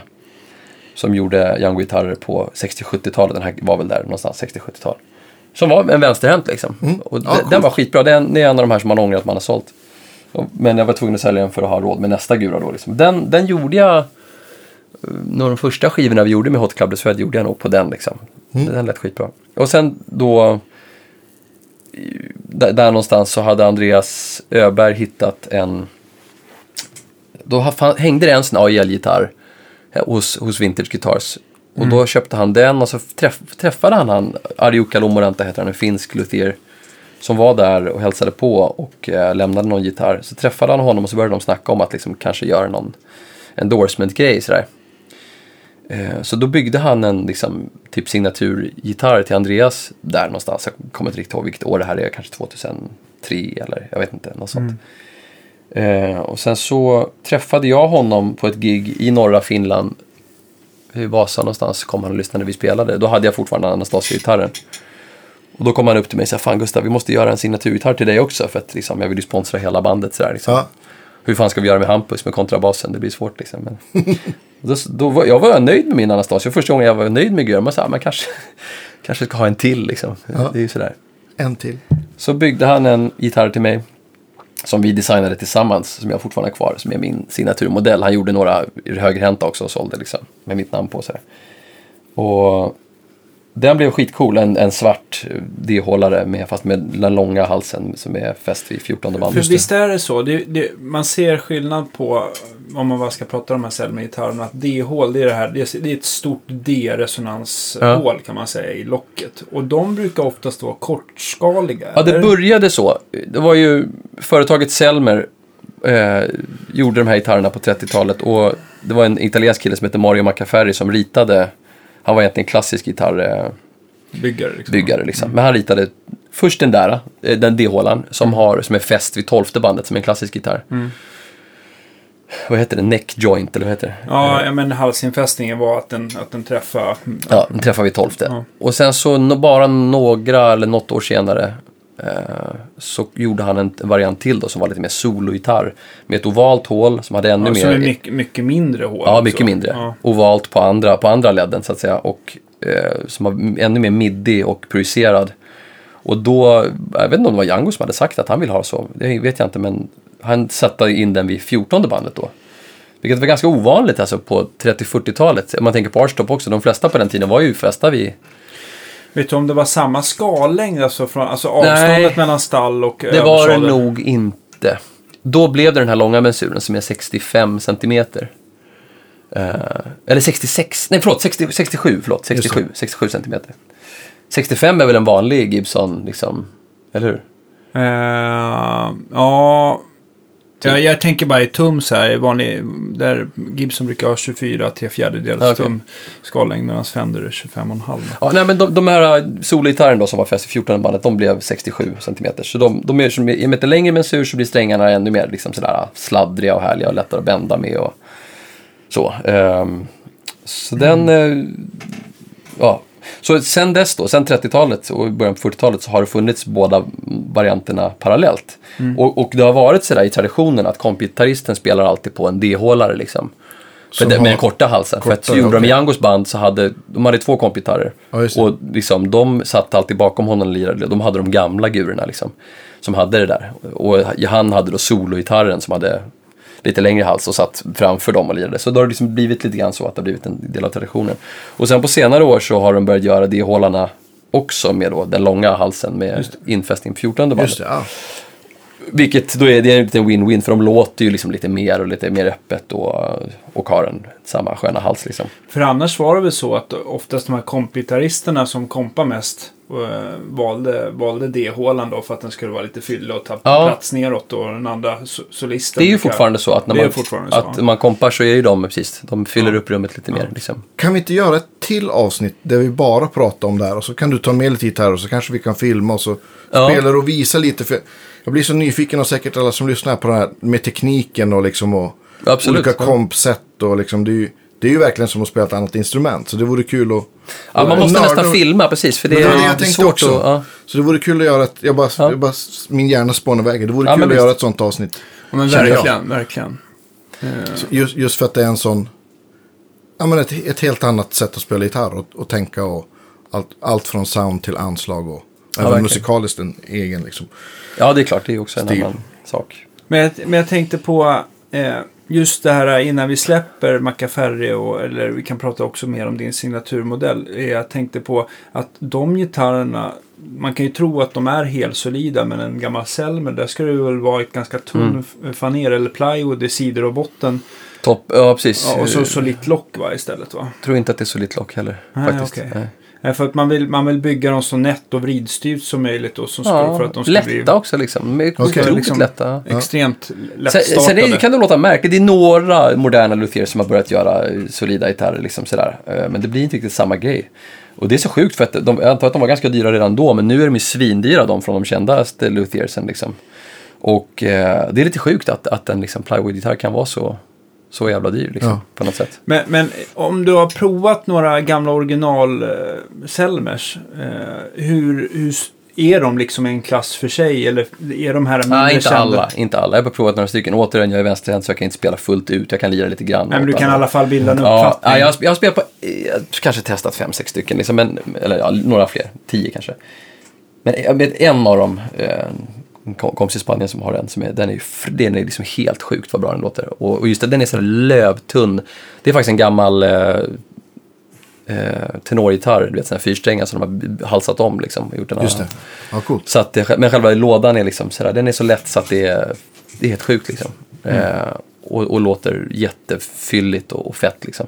Men sen har jag provat många som har varit, du vet, insjunkna lock och som är Ja. ospelbara liksom. Det finns 300, ja, jag kommer inte ihåg nu, men någon, någonting med 300, 360 eller 320 eller något sånt där totalt eh, byggda liksom, bara i hela världen.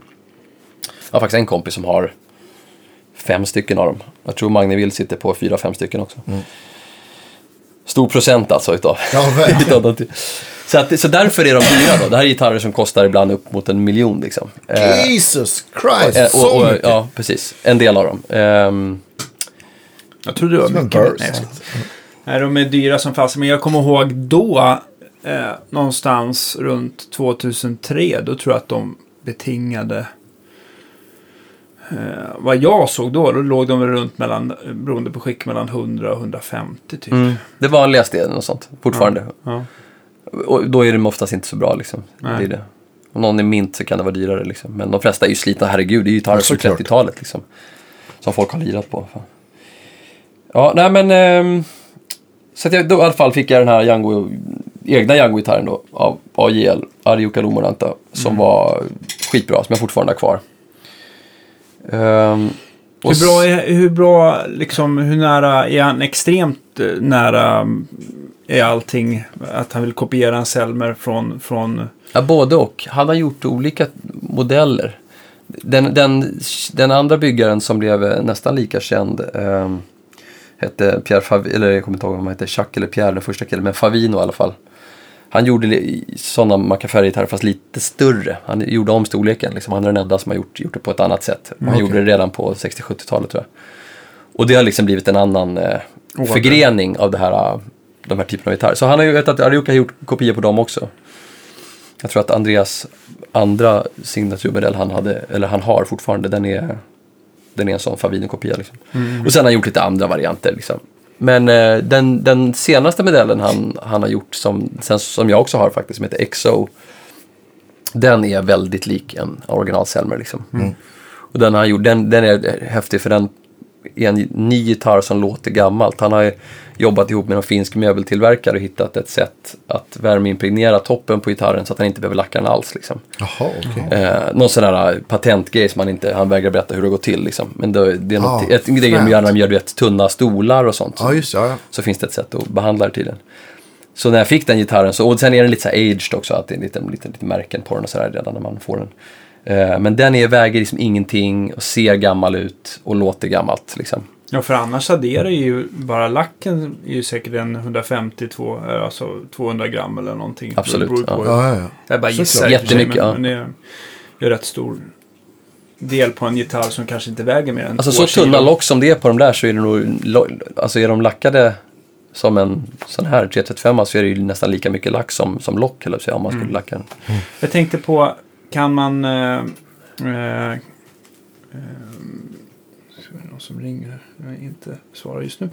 Eh, eh, när det gäller de där, har du märkt att de har varit extremt sköra när du har flugit med dem? Att de ändrar inställningen och, och att det har varit problematiskt just för att de är så nättbyggda? Ja, det är många som har haft eh, problem med insjunkna lock och sånt med gitarrer som har varit byggda i andra delar av världen. Men det är också en, en fantastisk grej med han Arioka. Att, eh, han gör sina gitarrer i norra Finland, i Kokkola. Eh, hans, han bygger ingenting mellan maj och augusti. Då bygger han bara casear. Han, Okej. Handbyggda så här, vad är det, ja fibercasear liksom, som han gör. Alltså typ glasfiber. Ja, precis. Skittunga. Ja. Skitdyra, skitbra som man kan liksom ha och hoppa på utan att gitarren går sönder. Så att han gör bara under, under vintern när det är som torrast och det är jävligt torrt i, i liksom norra Finland. Ehm, så att de där gitarrerna, de två jag har då, De har liksom, det har inte aldrig hänt någonting liksom. Inte behövt ändra setup eller någonting. De är hur bra som helst. Och, eh, och det är klart att alltså, skulle man sparka till locket eller någonting så, det är om det är det du menar, att de är ömtåliga så. Men det här är ingenting liksom. Man kan man göra en så. flight och så plockar man ut dem där i caset och så har de hållit stämningen till det är på den nivån. Liksom. Fantastiskt. Ja. Det är grymt. Jag hoppas att vi kan prata mer eh, och, med, och jämföra några... Eller att du får spela upp lite vackert för oss med de Ja, ja, men det, det bestämmer vi helt enkelt. Ja, det vore grymt. Så får vi filma det också. Ja. Vad heter det? Du, har ju, du hade, med, hade med en 335 här som Danne har pillat med. Ja, vi satte på lite nya bandstavar. Jag tror att det var någon Wagner. Med, om det var högsmal eller medium kommer jag inte ihåg. Men ja, är det bra, bra gitarr tycker jag. Är det main elgitarren? Nej, den där har jag precis köpt. Jag har bara Aha, använt, den, okej. använt den en gång och det var i söndags. Oj, ja. så pass. Ehm, eh, faktiskt. Jag köpte den av liksom en, en polare i, återigen det här med att vara lefty, det finns ju inte så mycket gitarrer på marknaden. Liksom. Man har sådana här sökord på Ebay så det plingar till så fort det kommer något liksom, på de gitarrer man är intresserad av. Och man håller på och budar hela tiden och har koll. Och den här då var en, en polare i Paris som också är lefty som har haft det rätt länge och jag har sagt åt honom att så här, fan, om du säljer den där någon gång så då måste du sälja den till mig. Liksom. Ja. Så behövde han pengar här för ett tag sedan. Då hade inte jag några pengar dessutom. Och då han bara, jag hade sett ut den på marknaden. Jag bara, nej men gör inte det. Alltså, kan inte jag få liksom. Så sa han att jag kunde få betala av den. Så jag håller på liksom betalar av den. Ehm, så jag, jag, det är inte, det är inte riktigt att jag behövde den. Eh, eller jag vet inte ha så mycket användning av den heller. Men jag ville ha en, en gammal liksom. eh, Men du ville passa på 35. liksom. Ja. Jag har en annan Epiphone som är likadan men, men jag ville ha en, en riktig och jag ville gärna ha en gammal för jag gillar inte de nya så mycket. Liksom. Men vad kan man säga om den här? Det måste ha varit mitten 80 någonstans. Ja, det är eller? 85 så att, Ja. då hade ju fabriken flyttat precis till, till Nashville då. Mm. Ehm, Men mörk och fin greppbräda. ja, så är det lite me- mittemellan C. skitbra hals Ja. alltså, tycker jag. Nej, jag tycker det var jättebra. I, ibland så tycker jag att det, det blir verkligen när man får... Dels att man inte gör det så ofta, men just att justera in vänsterhänta gitarrer. Blir man, det är inte lika lätt att få någon uppfattning. Men Nej, det kändes det spontant som att det var ett väldigt bra exemplar i alla fall. Ja, den är, den är mitt emellan i hals, mina andra Gibsons. Jag tycker det här är liksom nästan den perfekta halsen. Mm. Däremot så är jag inte så, jag spelar nästan aldrig på handbackgitarrer så det känns rätt ovant. Jag vet inte hur mycket Mm. jag kommer använda den. Det, Men den lät väl, då du satt och spelade in den här, den lät väldigt öppet och fint halsmicken på den här tycker jag. ja, ja, men den är, den är cool. Men jag tycker jag är fortfarande, är man van vid att spela single coin hela tiden så så oj, ja, jag, jag spelar Akigura och P90 liksom. Och, och då är man van vid att det finns headroom, att det är dynamiskt. Och Ja, spelar man svagt så är det svagt, spelar man starkt så är det starkt. Liksom. Men jag tycker alltid det är samma problem med, med handbackers, att det blir för mycket och för jämntjockt och för fett. Liksom. Ja. Vad är go-to elgitarren sådär? Ja, alltså nu har det blivit sista året. Jag köpte en 330, en 60-talare eh, förra sommaren. Så den har jag gjort nästan alla gig på sedan dess. För den är ju skitbra liksom. Och 330 det är liksom som en helt akustisk P90 bestyckad 335. Ja, precis. Ja, har du en lång neck eller en short Jag har en neck? 68, så det var första året de gjorde den långa. Ja. Ja. De gjorde De den brukar ju vara lite nättare än de här i halsen sådär. Ja, det är det enda problemet med den, är ju det. Den har 38 mm liksom natt. Just det. Ja. Och det är ju skitjobbigt. Jag har ju stora, långa händer sådär. Eh, Så det är ju svårt liksom. Spela Det blir typ... inte mycket stöd liksom. Är, Nej, typ, och spela du vet, ackord där nere i öppet läge. Mm. Det, blir, det är pilligt liksom. vad är standard på en stratta? Typ 42? 41, 41, ja, 42. 41, 41, 42. Ja. Så här modernare gitarrer kan ju vara liksom mer än 42 om man Ja, tittar just på Jackson och sånt där. Men om man tittar Fender. Ja, då får man gå tillbaka många år om man ska liksom komma neråt 39, 30, Mm. 39 40 där någonstans. Men det, Hur, hur förstärker du elgitarr? Har, vad har du för?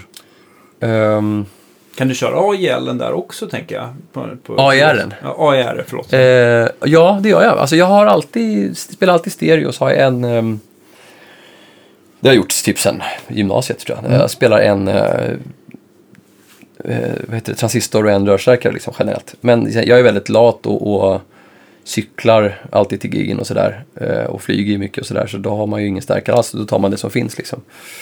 Men i studion så har jag har ganska många stärkare men jag spelar väl mest in på typ, jag har en stor Polytone 15-tummare. Just det. Då är det den som får vara den transistorn och sen så har jag en, nu spelar jag ganska mycket på en sån här liten Fender eh, Pro Junior. Mm.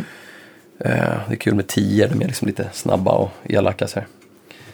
Eh, men, men sen om, jag- om jag måste ta med stärkare till ett gig, liksom åka taxi och, och bära och sånt där, då, då kanske jag tar den där lilla Pro Juniorn och AIR, jag har flera stycken AIR, jag har någon sån här dem. Men jag har en 60-wattare då som jag tar oftast. kom, compact sec- compact Compact 60 precis, ja. Sen har jag en 40-wattare i min lägenhet i Spanien också. Den, den är ännu lättare liksom. Den låter lika bra. Ja. De väger 4 kilo de där, jättesmå. Den kan man flyga med också, ta med i hand, eh, hatthyllan. Ehm, nej men så generellt så har jag alltid spelat på små stärkare. Jag har haft svårt för tolver och liksom stora stärkare som har mycket botten. Det blir oftast att man bara skruvar av det då. På något Ja, sätt. men ofta så här halvakustiska gitarrer, de blir ju oftast väldigt mycket mer botten ut Ja, det är det. till stärkan Precis. också. ja, det är verkligen det.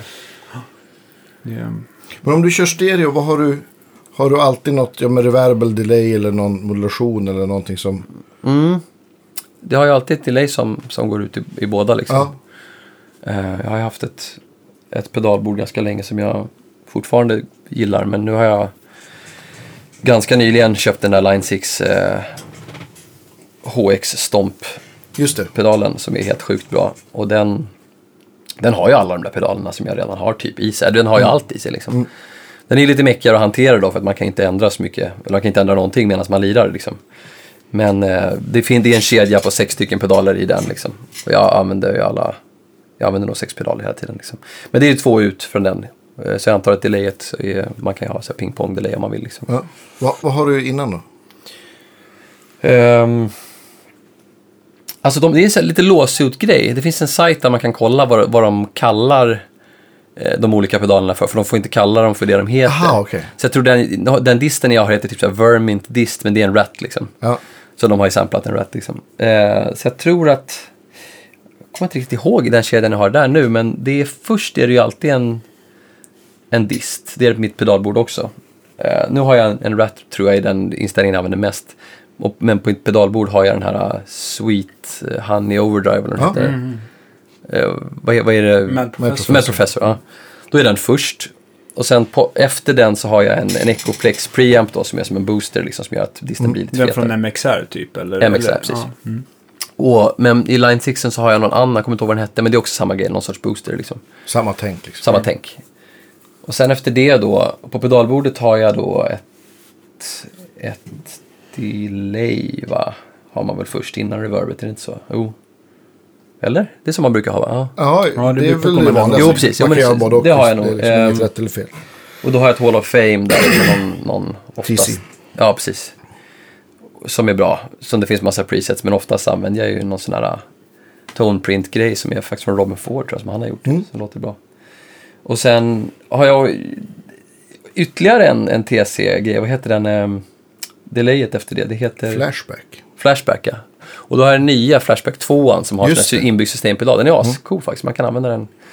Sen är frågan om hur mycket man verkligen använder liksom den funktionen. Men den har ju den där uh, 2099 eller vad heter det? Precis, den finns- 2290. 2290, det är den jag har mest liksom. Mm.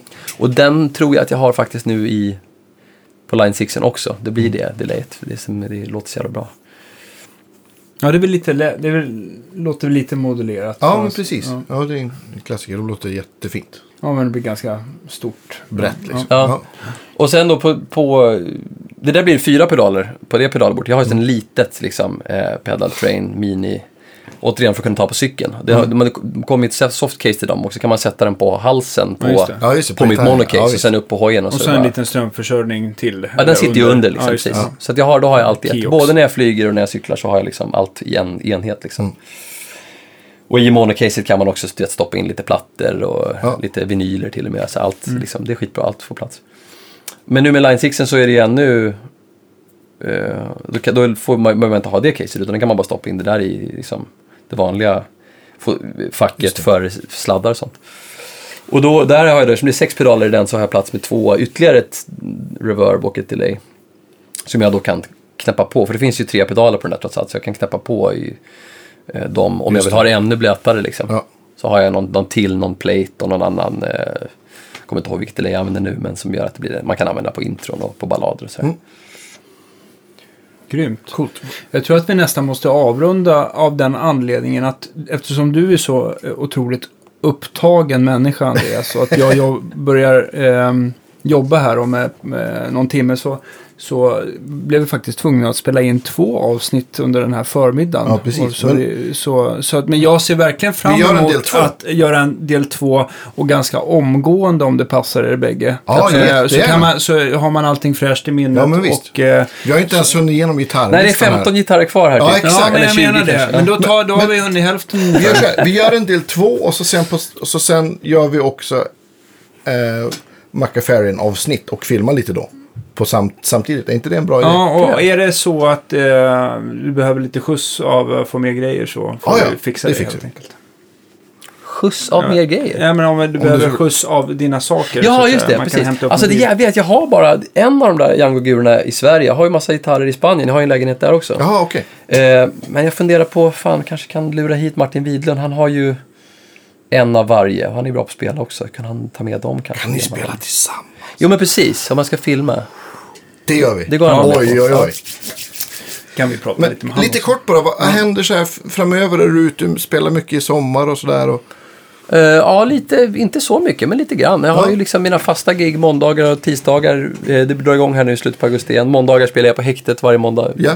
Django-jammet där. Ja. Tisdagar spelar jag på Artilleriet på Östermalm, Artillerigatan. Ja, Eh, och sen lite andra mer eller mindre fasta grejer så här runt i stan typ. Och sen ska jag till Göteborg, spela på jazzfestivalen där och Mm, sen tillbaka till Spanien och sådär. låter grymt. Underbart. Men vi, vi tackar för idag och så, och så bestämmer vi en ny tid bara inom kanske någon vecka eller två. Ja. Om du är i stan så. Absolut. Strålande. Asgrymt. Tack så hemskt mycket. Eh, och eh, så hörs vi nästa vecka helt Ja. enkelt. Ja. Hej då!